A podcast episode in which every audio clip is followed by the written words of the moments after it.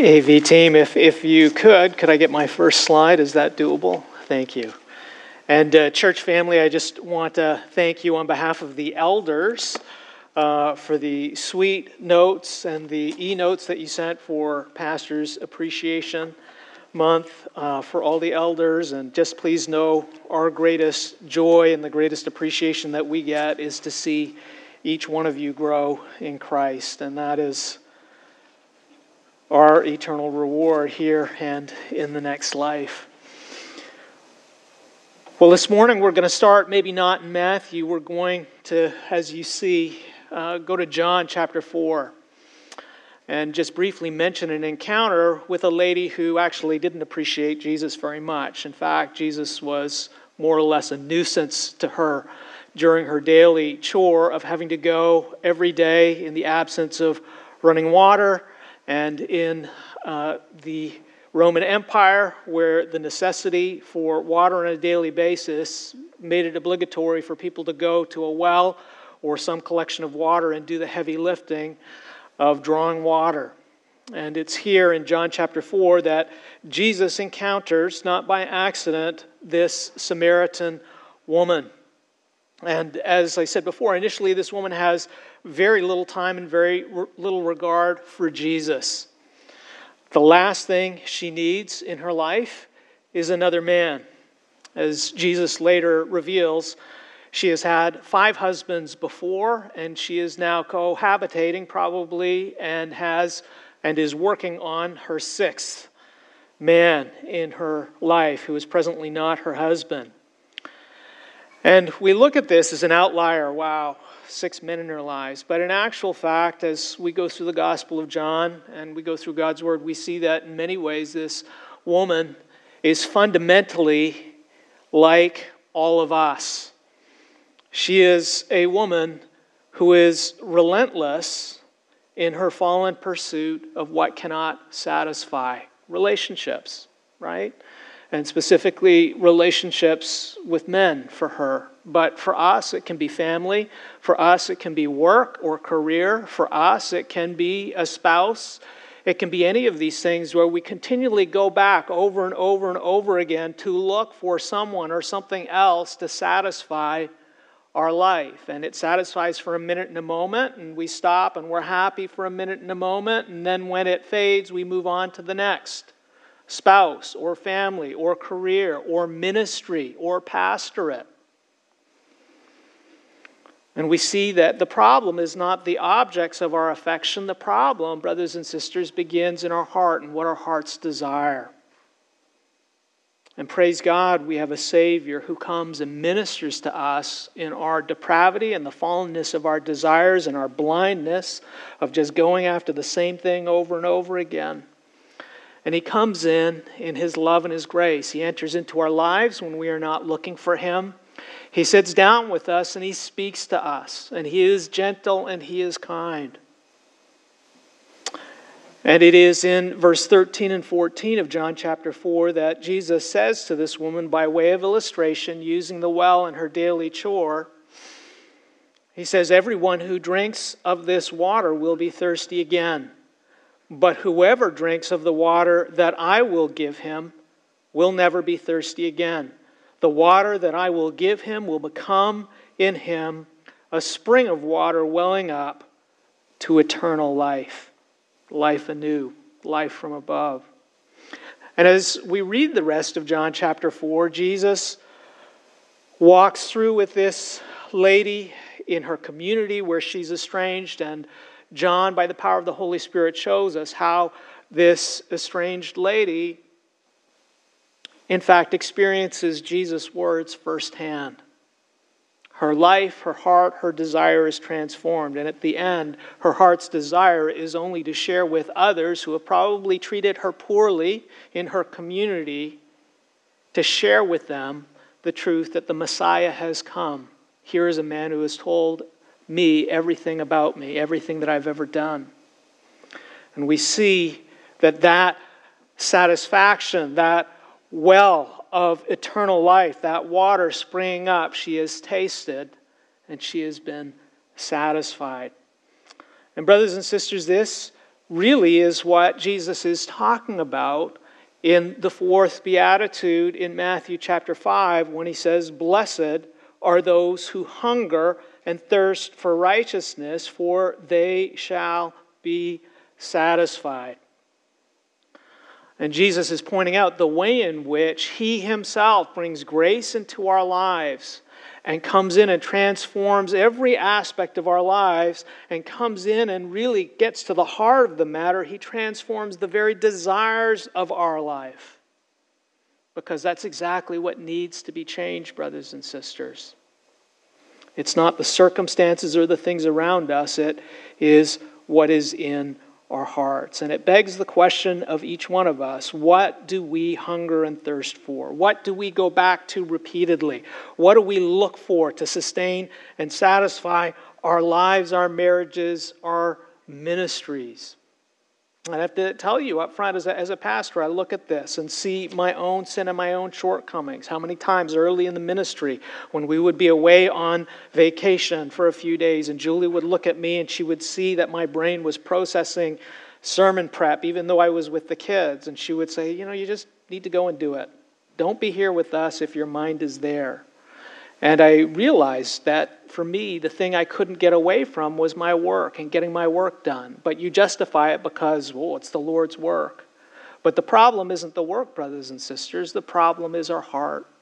But praise God, the good news of God's word is we have a Savior who, by His grace, comes and He gives us an entirely new life in Him. And that entirely new life is a life of grace that changes the very desires of our hearts.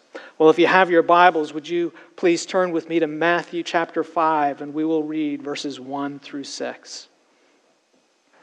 Seeing the crowds, he went up on the mountain, and when he sat down, his disciples came to him, and he opened his mouth and taught them, saying, Blessed are the poor in spirit, for theirs is the kingdom of heaven. Blessed are those who mourn, for they shall be comforted. Blessed are the meek, for they shall inherit the earth. Blessed are those who hunger and thirst for righteousness, for they shall be satisfied.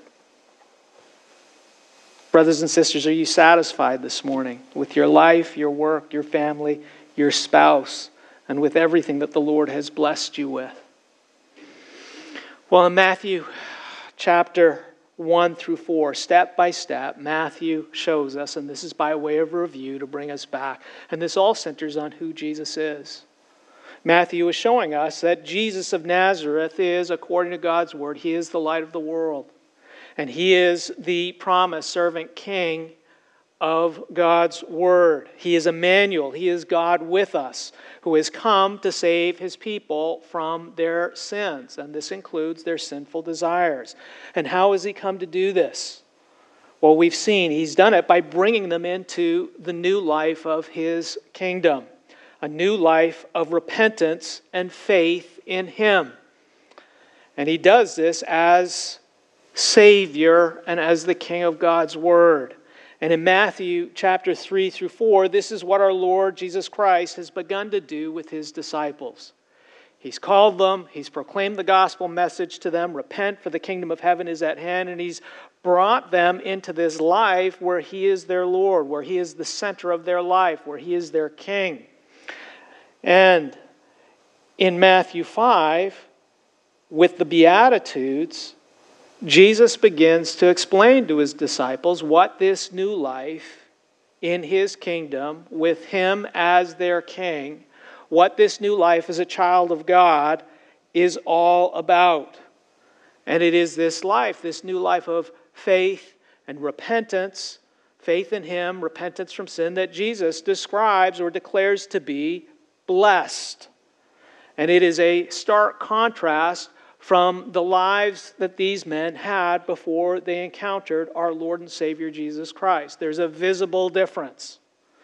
Peter, Andrew, James, and John were Galilean fishermen. Matthew was, uh, from all accounts, a successful tax collector. And these men, by the standards of the time, were strong. They were self sufficient.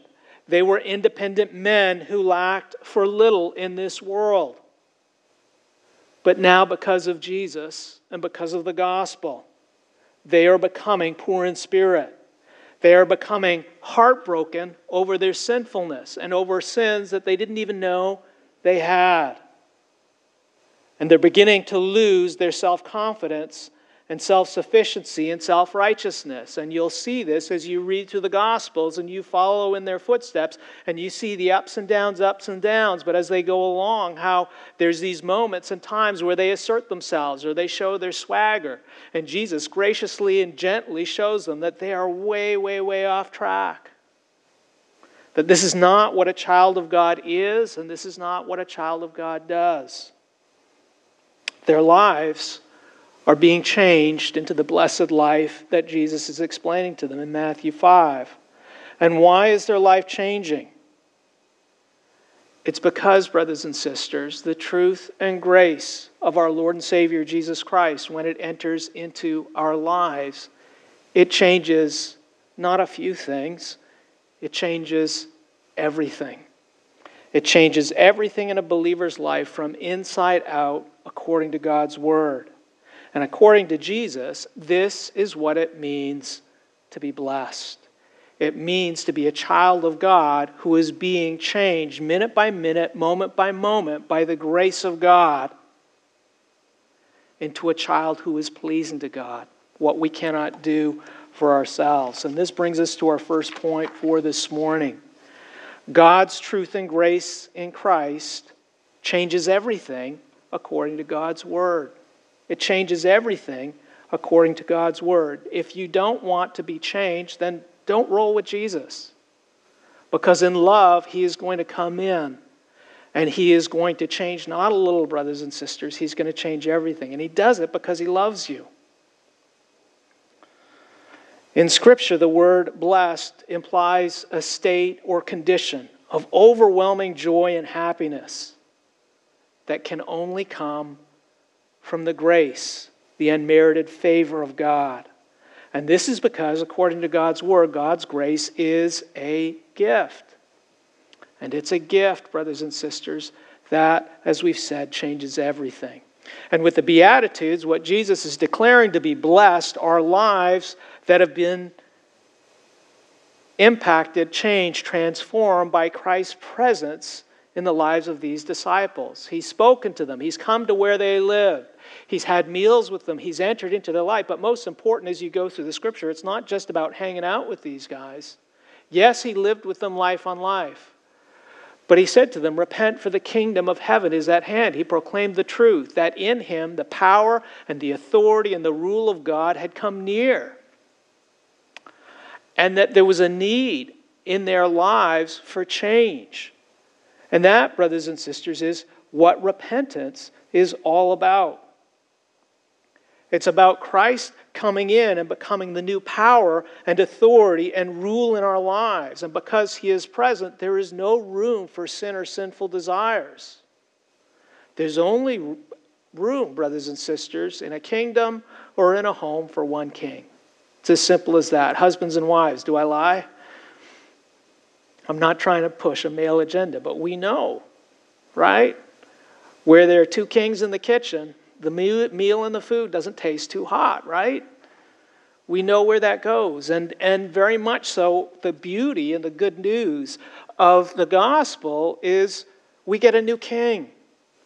And our old king, which ultimately was our sin and our sinful desires and us and all the other things that it's tied to, that gets moved out of the way because there's a greater king with a greater power, a greater authority, a greater rule that comes in under new management.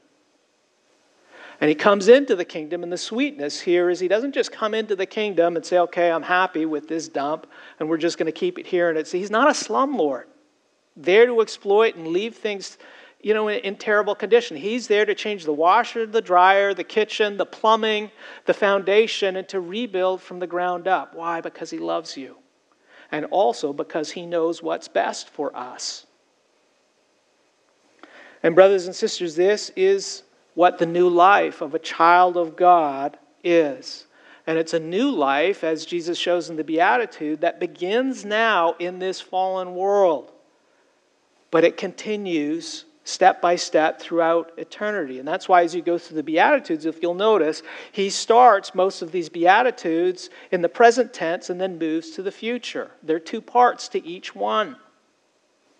And he's showing globally, blessed are those who they're going to inherit the kingdom of heaven. They're going to be children of God. But there is a time of what we are like and what that blessing is like here and now, and then there's what happens over time.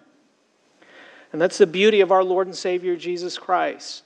It's not a Benny Hinn moment. It's not a prosperity gospel moment where we expect that zap and there's this instant transformation. And we love those testimonies because they fit the two hour movies. But we see with our Lord and Savior, He is gentle and He's good. And typically, like the disciples, He goes step by step by step by step, probably because, in part, we couldn't handle any more than that. And just like we with our children, do we expect our children to be the professional soccer players? Do we expect them to be the academics who automatically get perfect SAT scores? I hope not. I hope there's an understanding that there's a life course of a child from infancy to maturity where they go step by step by step, and the good and loving parent is going to understand there's an appropriate place for this child at each step of the way. And I'm not going to put more on this child than he or she can bear. But I will walk with this child, I will carry this child, and I will provide the grace this child needs to walk through every step so they get to where they need to be when they need to be there. And that, brothers and sisters, is the perfect love of our Father. And it's with the first four Beatitudes Blessed are the poor in spirit, blessed are those who mourn, Blessed are the meek, and blessed are those who hunger and thirst for righteousness. Together, these are linked. And Jesus shows the disciples and us that this new life of a child of God that begins with His truth and grace, changing our lives. These are all testimonies and evidence of a grace in our lives that is bringing us to a place of repentance and faith in Him. That's what these are the hallmarks of. And they build one on top of the other. And together, as you look at them, they are all these first four because the last four are going to be a little bit different direction. The first four are all about the direction of a heart. Where is the direction of the heart when it is poor in spirit? Where is the direction of a heart when it mourns and grieves and is heartbroken over sin and the things that God is heartbroken over? What is the direction of a heart when it is meek, when it is devoted and dependent on the grace of God? What is the direction of a heart when it hungers and thirsts for righteousness? Well, you'll notice that all of these are about a heart whose direction is no longer about living for myself or me. It's a heart that is directed towards God and towards the love of God and the grace of God. That, brothers and sisters, is what repentance is. It's not me doing good things to cover up my bad things. It's about an entire shift in the direction of my heart. Where it is moving and the direction, the inclination, the desire, and where it's going is towards a father who loves me as opposed to a slave to sin, where the direction of my life is strictly satisfying the tyranny of sinful desires that keep me going back to the same fleshly and broken things over and over and over again. And, brothers and sisters, this is what happens when Christ enters our life as King. We who are rich by the world's standards begin to see how poor we are before God. And we who were once blind to our sinfulness, we begin to share God's sorrow over our sin. And we who once lived only for ourselves and our sinful desires, now we begin to see our desperate need for His mercy and for His righteousness and for His grace. These things suddenly become important to us. Why? Because I'm no longer living for myself and my sinful desires. I have someone far sweeter, far greater, far more powerful, and far more wonderful to live for than Mark Chen. And that, brothers and sisters, is a relief. I had a patient of mine who I would never have known when I met him. He was doing fine in his career. And then he shared with me he had a previous life in a biker gang. And I was young and foolish and stupid. And I said, Oh, that sounds kind of cool. You know, he's all shirt and tie and respectable. And he goes, No, it wasn't. He said, I was happy to be done with that life. He said, I was just going from, from one robbery to another trying to feed a drug problem. And he said, when it was done and over and I walked away, I was so relieved. I was free, right? And, brothers and sisters, we might not be drug addicts or members of a biker gang, but we look at the addictions in our lives. Our addiction can be work, our addiction can be ministry, our addiction can be family. Our addiction can be all of these things that we live for that satisfy for a minute and moment, and we keep on going back. And when we don't get what we expect, we grow frustrated and we grow irritable. And the beauty of God's Word and the beauty of our Savior is He comes in and He gives us something that satisfies eternally what we were created for, which is Him. And, brothers and sisters, that's what all these first four Beatitudes are all about. And this is what it means, brothers and sisters, to be blessed by God. It means you're a child of His grace where you never have to worry about receiving what you need because God is your Father who loves you. He knows what you need, not what you want, and He is more than able to give and satisfy it at the time that you need it. Now, usually we want it now, but that's where faith comes in. And this, brothers and sisters, is what hungering and thirsting for righteousness is all about. Ultimately, brothers and sisters, it's about a radical change in what our heart is and what our heart desires. And this brings us to our second point for this morning. God's grace in Christ transforms the desires of our hearts. God's grace in Christ transforms the desires of our hearts. New Testament scholar Charles Quarles fairly points out that unlike most first century Jews, few modern Americans have ever experienced true hunger or thirst. Because of poverty, famine, and siege, first century Jews were familiar with the powerful and even painful craving of the body for food and drink. And, brothers and sisters, it, it says something about our nation that when we talk about powerful and painful bodily cravings, when those things come up in discussion, most people would think we're talking about substance abuse. Right? But from the Old Testament to the New Testament, the biblical authors repeatedly use hunger and thirst as a metaphor for the most fundamental and intense desires of the human heart and soul the most fundamental and intense desires of the human heart and soul. It's part of what Jonathan Edwards referred to as the affections. They are what defines who we are, they are what reveal the direction of our lives. What we crave for, what we desire the most. That shows what your heart is really all about, your priorities, what makes you tick, what we live for, and what we can't live without. So, once again, brothers and sisters, it's worthwhile to do a check in our lives. What are the things we long for? What do we crave? What are the things that we can't live without? What do we get irritable and upset over if we don't get? It can be validation, it can be understanding, it can be me time, it can be time with your family, it can be financial and emotional, emotional security. And all of these things, as you see, brothers and sisters, they're not bad things in and of themselves. But when they become the things that we desire most, when they become the things we can't live without, they become revealing about who we are and what our heart is and who we're living for. And according to God's word, in contrast, this is not how God created us to be. And sadly, it's from Genesis 3 onwards, what we see is the fundamental craving of our sinful hearts is simply to please ourselves.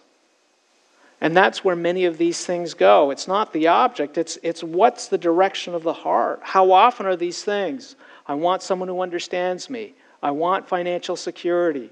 I want a good career. I want a good spouse. I want a good place to live, to raise my children. Not bad things in and of themselves, but brothers and sisters, ultimately, I think if we're honest, many times, many of these things are really about pleasing ourselves what we think is best, what we think is right, and what we think we need or our families need.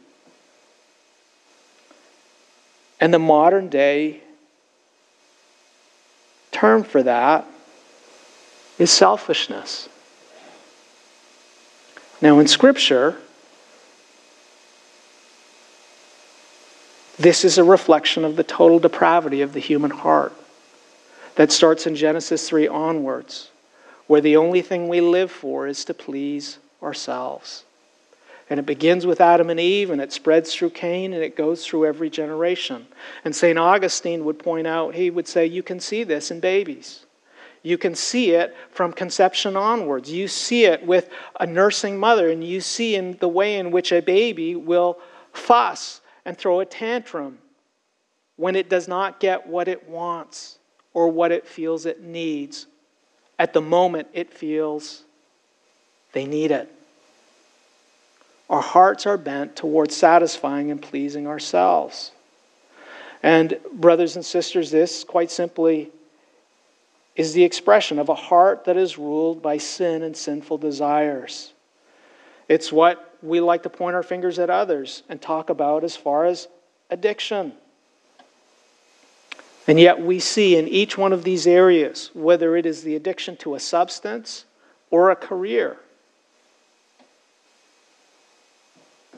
that ultimately, this desire to please ourselves, however respectable it is that we channel it into, ultimately ends up destroying our relationship with God, and it ultimately ends up destroying our relationship with those around us. It brings death to all of it. Why? Because it's contrary to God's character, it's contrary to what's good, and it's contrary to what's right, and it's contrary to what's good for us. We weren't designed or created to be this way. But, brothers and sisters, the good news of the Beatitudes and the good news of God's Word is when Christ becomes King of our lives and the presence of His truth and grace comes in and begins to change our hearts, the fundamental change that begins to happen is that we increasingly stop desiring to live for ourselves, but instead, because of God's grace, while we were yet sinners, Christ died for us. Because of his unmerited favor, because of the forgiveness of sins he brings in, because of the way he washes us with his word, our desire through this heart that is transformed by grace is no longer for ourselves because we realize we're worthless. There goes self esteem, right? Like the Apostle Paul. But instead, we realize that everything of infinite worth God has given to us in His Son, our Lord and Savior, Jesus Christ. And the heart changes, and the heart is transformed, and it begins to desire not to live for ourselves, but to live for God. He becomes the object of our affections. And our fundamental desire and longing starts to change because this is the fundamental desire of a true child of God's grace. And this is why Jesus declares in verse 6 Blessed are those whose most fundamental and intense desire, greater than even their desire for bread and water, is their longing and desire for what? For righteousness. And in verse 10, he goes on the Beatitudes, in the second half of the Beatitudes, and he points out so great is this desire for righteousness that the children of God and those who are blessed count it as joy when they are persecuted for righteousness' sake. What are you willing to suffer for?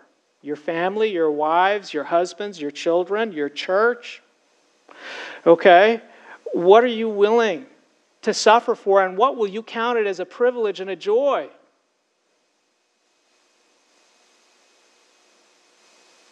I remember a group of my fellow students in college going to play golf, right? Some guys out in the golf course shanking it away, right? The golf ball starts coming in the direction of all my buddies, and someone says, Four, four, four. What do they do? They hide behind one of the guys. Nobody's willing to take the hit, right?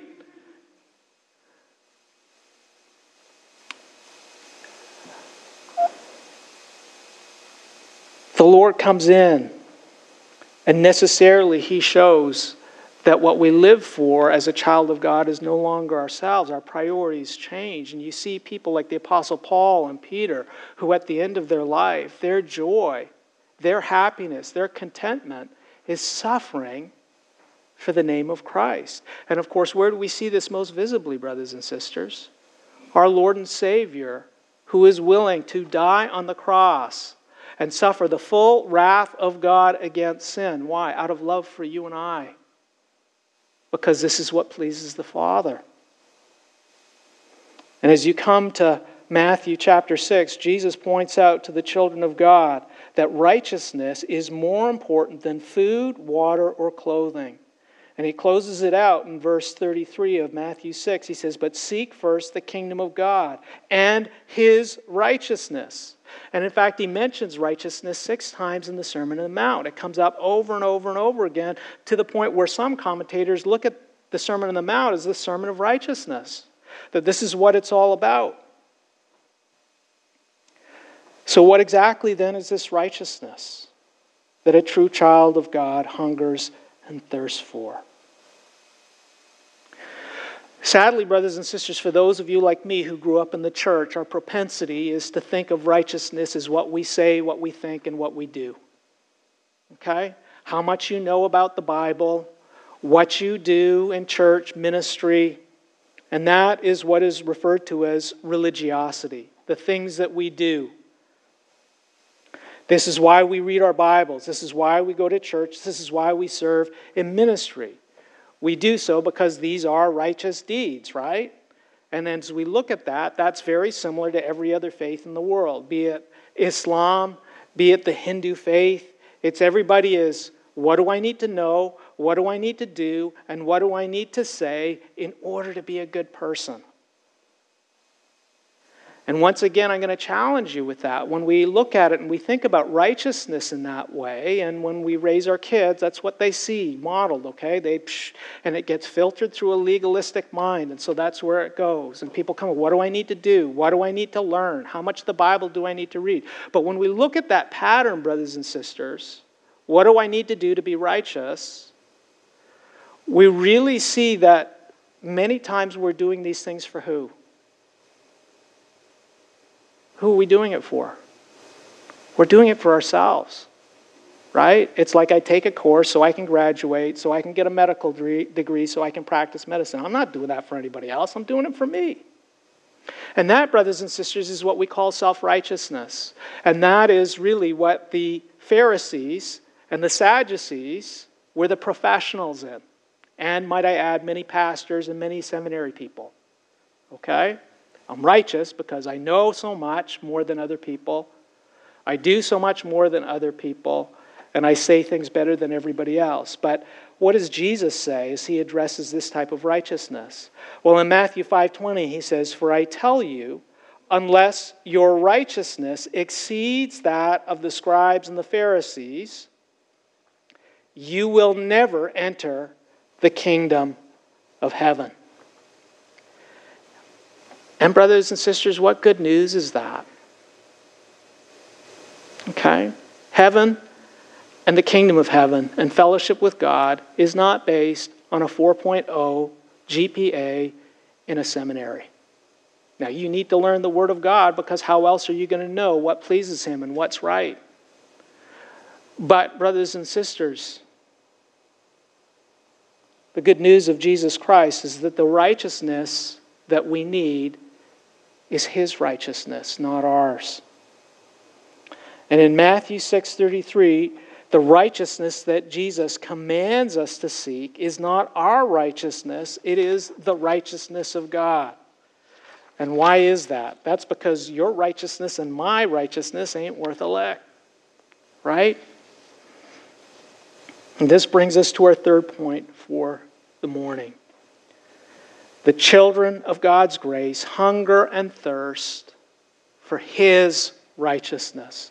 The children of God's grace hunger and thirst for His righteousness. We were on a um, conference call, a Zoom call yesterday with Ricardo, and they're doing a conference this weekend on the church. And he was sharing with the elders how he was reading this book that sought to remind us that the church and what composes the church it's about who we are and what God has done in our lives. But our tendency is to think of church as what we do. Okay? What's ours? Well, in Scripture, righteousness doesn't begin with what we say or do or know. It doesn't begin with any of those things. You go through all the accounts of righteousness. It doesn't begin there. Now, it involves what we say, what we do and know, but that's not where it starts. It begins and ends with the heart and character of our eternal Creator. It begins with God. Righteousness is an attribute and perfection of God that describes who He is and it describes what He loves. Psalm 11:7 For the Lord is righteous. He loves righteous deeds. And Psalm 33 5, He loves righteousness and justice. And both in the Old Testament and New Testament, the Hebrew and Greek words for righteousness and justice come from the same root, where righteousness is the quality of being right, of being just, of being true or correct. And justice is the act of carrying out what is right and what is just and what is true. So, this is before your time. But for any of you who were around in the States in the 90s, more than in your mother's tummy, you would see that most of the films and TV shows would have that word over and over again justice, or some variation of justice. And we see that it's very much part of the framework of what we go to see. We think of Marvel Comics, right? Is it Marvel or DC? DC is Justice League, right? I'm dating myself here. Okay, so you get all these superheroes in costumes who are out there, and what are they all about? They're making things right, they're doing things that we can't do, right? We see that justice is about carrying out what is right and what is just and what is true. But both these words, righteousness and justice, both in the Hebrew and Greek, they carry out for us the sense. This is the sense of what they are. It's about a consistent conformity to a set standard. It's about a consistent conformity to a set standard. And in Scripture, the set standard of what is right, what is just, what is good, it's not you or I or the Bill of Rights. That set standard of what is right and just and true is the character and heart of God, the one who created us. He is what is by definition right. He is by definition true and faithful. He is by definition good. As Jesus would say to the rich young ruler, there is no one good but God. And this is the standard that God, in His life and His word, always adheres to because God is faithful and true. He does not lie. And this is the standard for righteousness and for justice in all the world. Does this person or act conform to the heart and character of our God who created all things? Does it conform to His holiness? Does it conform to his definition of what is right and good according to his word? And then, in contrast, what is evil? What is wicked? What is false? It is anything that does not conform to the standard of God's holy character and person.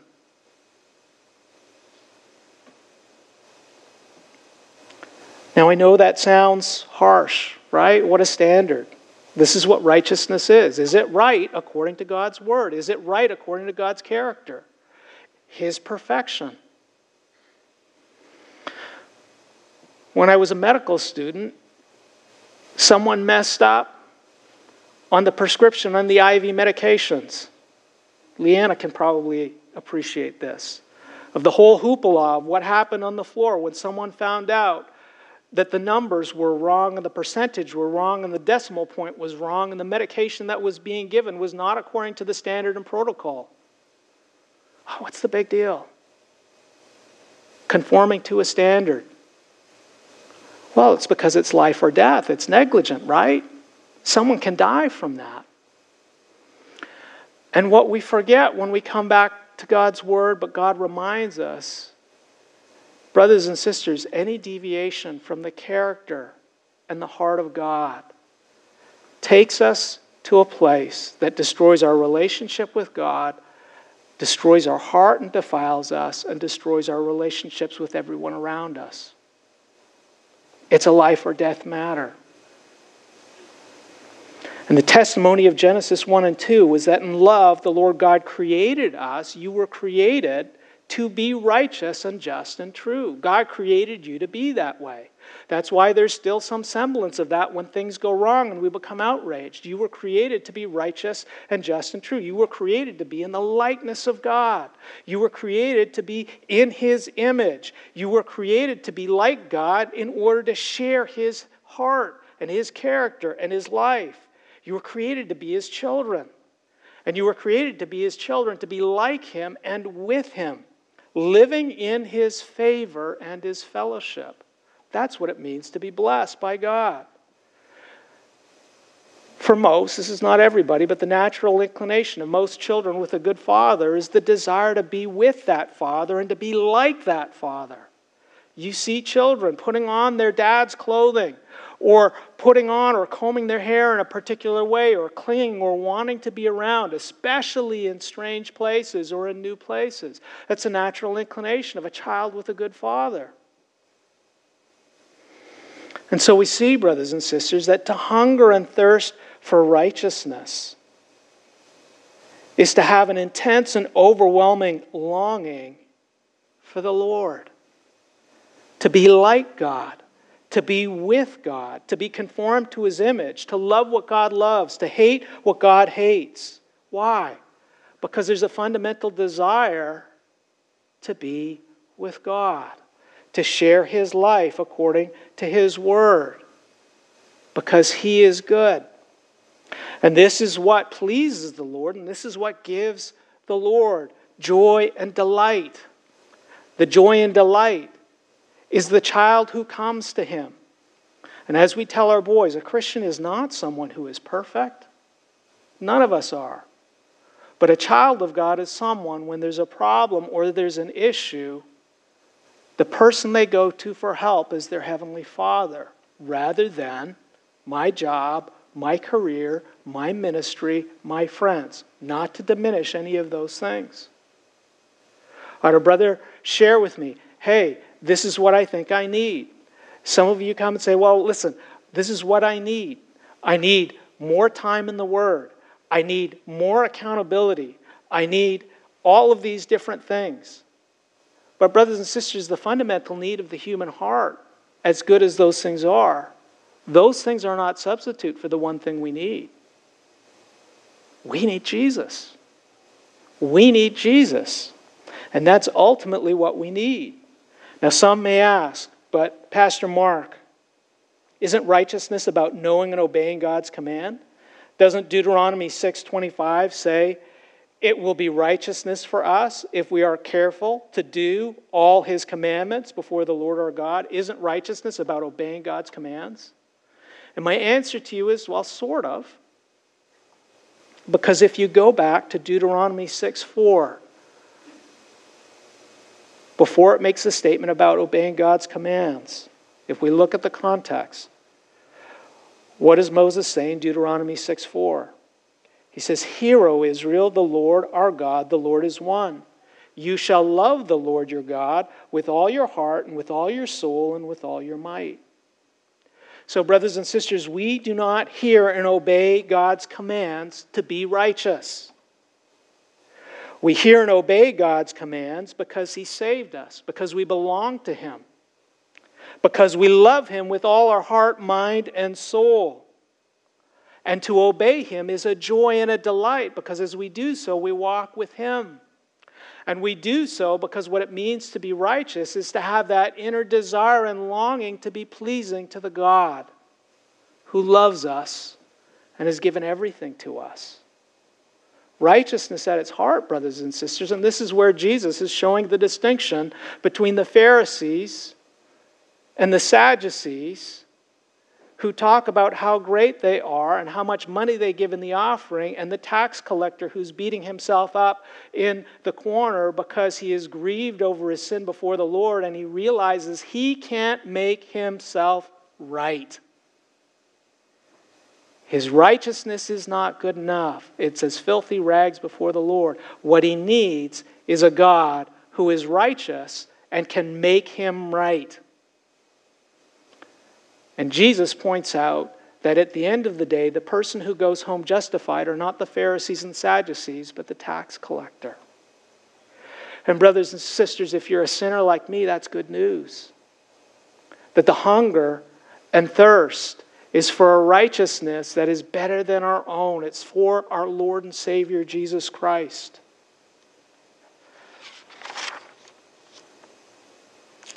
And this, brothers and sisters, brings us to our final point for this morning. Children, children of God's grace are satisfied with the righteous life and love of Christ. Children of God's grace are satisfied with the righteous life and love of Christ. Brothers and sisters, who is it that demonstrates true righteousness? It's our Lord and Savior Jesus Christ. This is why God sent his Son, so that we could see what real righteousness is a life that lives to please the Lord, a life that loves what God the Father loves and hates what God the Father hates, a life that hungers and thirsts and is willing to suffer for what is right according to God's Word. And where do we see this fulfilled? Brothers and sisters, I know you know where I'm going with this. this. It's the cross, but it's the cross where we see justice implemented. God's hatred of what is evil and what is wrong. His faithfulness to carry out what is right. What is right? That sin and evil be punished. Life for life. We can't pay that price. And so Christ goes on the cross, perfectly righteous, perfectly innocent, perfectly good, and he pays the price. Why? Because he loves the righteousness of God, because he lives to please the Father. And the Father's desire is to love you and to save sinners and provide forgiveness. And yet, without doing it in a way, well, I'll give you a pass.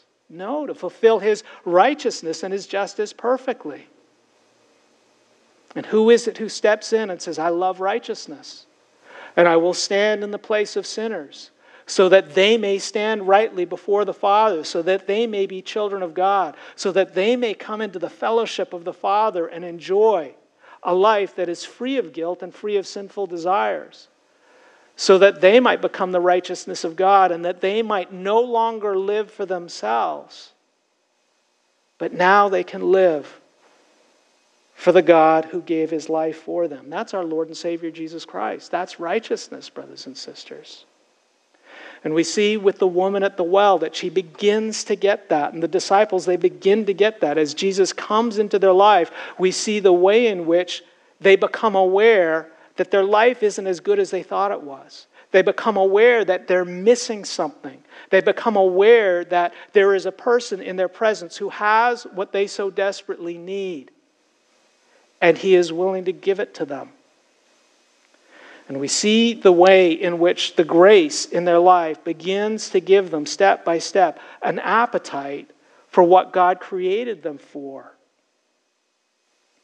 And as time goes on, we begin to see in the life of a true child of God where Christ has been present and that heart has been transformed, and those old desires are beginning to be destroyed, and that new desire for Christ is beginning to grow we see that nothing less than Christ will satisfy. And, brothers and sisters, that is why we read our Bibles. We don't read our Bibles to be good people. We read our Bibles to learn about Jesus because we love him and we desire to have all that he has. And what he's given us, he's given us through his gospel. And that's why, brothers and sisters, we serve in ministry. Why do we serve in ministry? Not to be righteous, it's because we follow Christ's example. We see that's where He is. We see that Christ has a love for His people. We see that that is what righteousness is. We share in His life. And it's the love of Christ in us that desires, well, if this is the people, these are the people who Christ loves, I want to love them too. And so we see in Psalm 34 8, what does the psalmist say? He says, Oh, taste and see that the Lord is good. Blessed is the man who takes refuge in him. And we go on to see the Apostle Paul in Philippians. He makes it clear. He says, There's nothing else that satisfies. I count everything in this life as absolute rubbish in order that I may gain who? Our Lord and Savior Jesus Christ. And he talks about the righteousness that comes, the righteousness of Paul, who was a murderer. He doesn't have to worry about his righteousness anymore. He doesn't have to worry every day, I got to do this, I got to do this, I got to do this. Why? Because Christ is his king, Christ is his Lord. And with Christ, he has a righteousness that is not his own. He is right with God, not because of himself, but because of our Lord and Savior Jesus Christ. So, brothers and sisters, where does that leave us? Let me break down the application as simply as I can and as briefly as I can. And thank you for bearing with me. Number one, if you don't desire Christ and you don't desire to be with Him, you are either a very sick child of God who is on life support, or you're not a believer. And we have to look at that and we have to look at our lives and say, okay, what do we really desire? Do we have this desire? Do we have this joy and delight in spending time with Christ, spending time with Him in prayer, spending time with Him in the Word, of being alone with Him, of just really being poured into by our Lord and Savior Jesus Christ? Is that the desire of our heart? Well, if you're not there, that is God's desire for your life. He wants you to delight in Him because His delight is to pour His grace and to transform you and set you free from living for yourself. But what about Christians and what about believers? Well, what helps is when we go and see Paul's exhortation, what we've been going through to Timothy and the church in Ephesus. He says in Ephesians 4:24, Put on the new self, created after the likeness of God in true righteousness and holiness. And he shows that as believers, this life that we're on goes step by step. We don't get zapped and become good all of a sudden. God works with grace and he walks with us. But as we go through, we've got this battle with our sinful flesh and sinful desires. And we have a choice. We can put on that new life of righteousness, we can walk with Christ, or we can continue doing what we used to do. And in 1 Timothy 6:11, he says to Timothy, "But as for you, O man of God, flee these things. Pursue righteousness, pursue godliness, pursue faith, pursue love, pursue steadfastness, pursue gentleness." And then in 2 Timothy 2:22 he tells Timothy, "So flee youthful passions and pursue righteousness, faith, love, and peace, along with those who call on the Lord from a pure heart.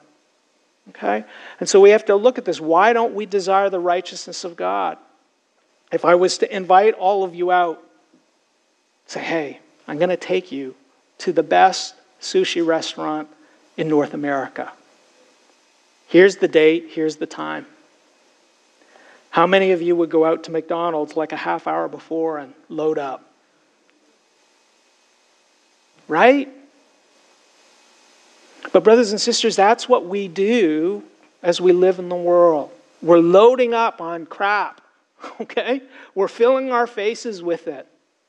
And then when we come to the word of the Lord, it's like, well, it doesn't excite me too much. I don't feel too connected. I pray, but it's, you know, I don't get a whole lot out of it.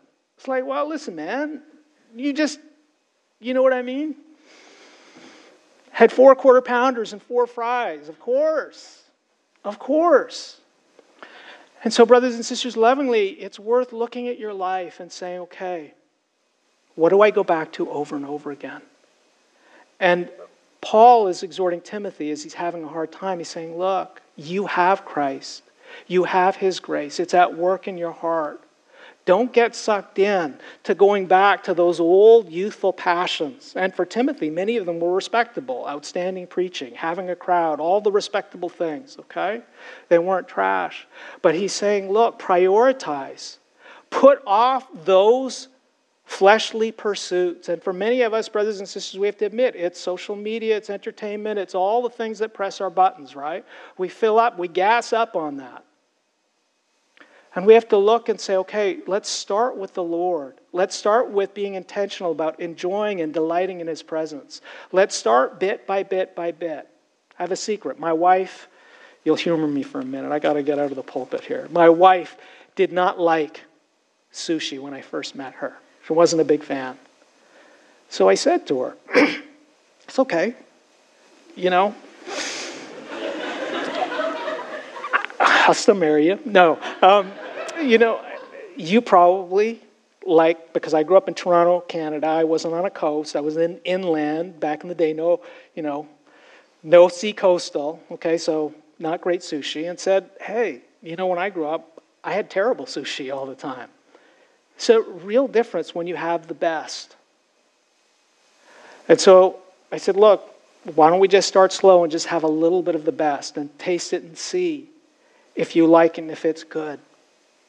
And so, brothers and sisters, this is my exhortation to you with the Lord. Oh, taste and see that the Lord is good. The place to start is to begin tasting bit by bit by bit the sweetness and goodness of the grace of our Lord and Savior Jesus Christ. To make, as Peter says, it a pri- or, or excuse me, Paul to Timothy, a priority to feed on the Lord through prayer and through the Word. And even as you get ready for church, brothers and sisters, to consider what you're doing the night before not to be a good person, but just to prepare your heart so that when you come down and sit at the feet of our Lord and Savior Jesus Christ and you sit at his table for food, your heart is ready to taste and see that the Lord is good. Let's close in prayer. Lord Jesus, thank you for who you are. You are sweetness and goodness, you are righteousness. Lord Jesus, would you be our righteousness? Would we be satisfied with nothing less than you? Would we be your joy and delight because our hearts are given and surrendered fully to what is truly good and righteous, which is you? In your name we pray, amen.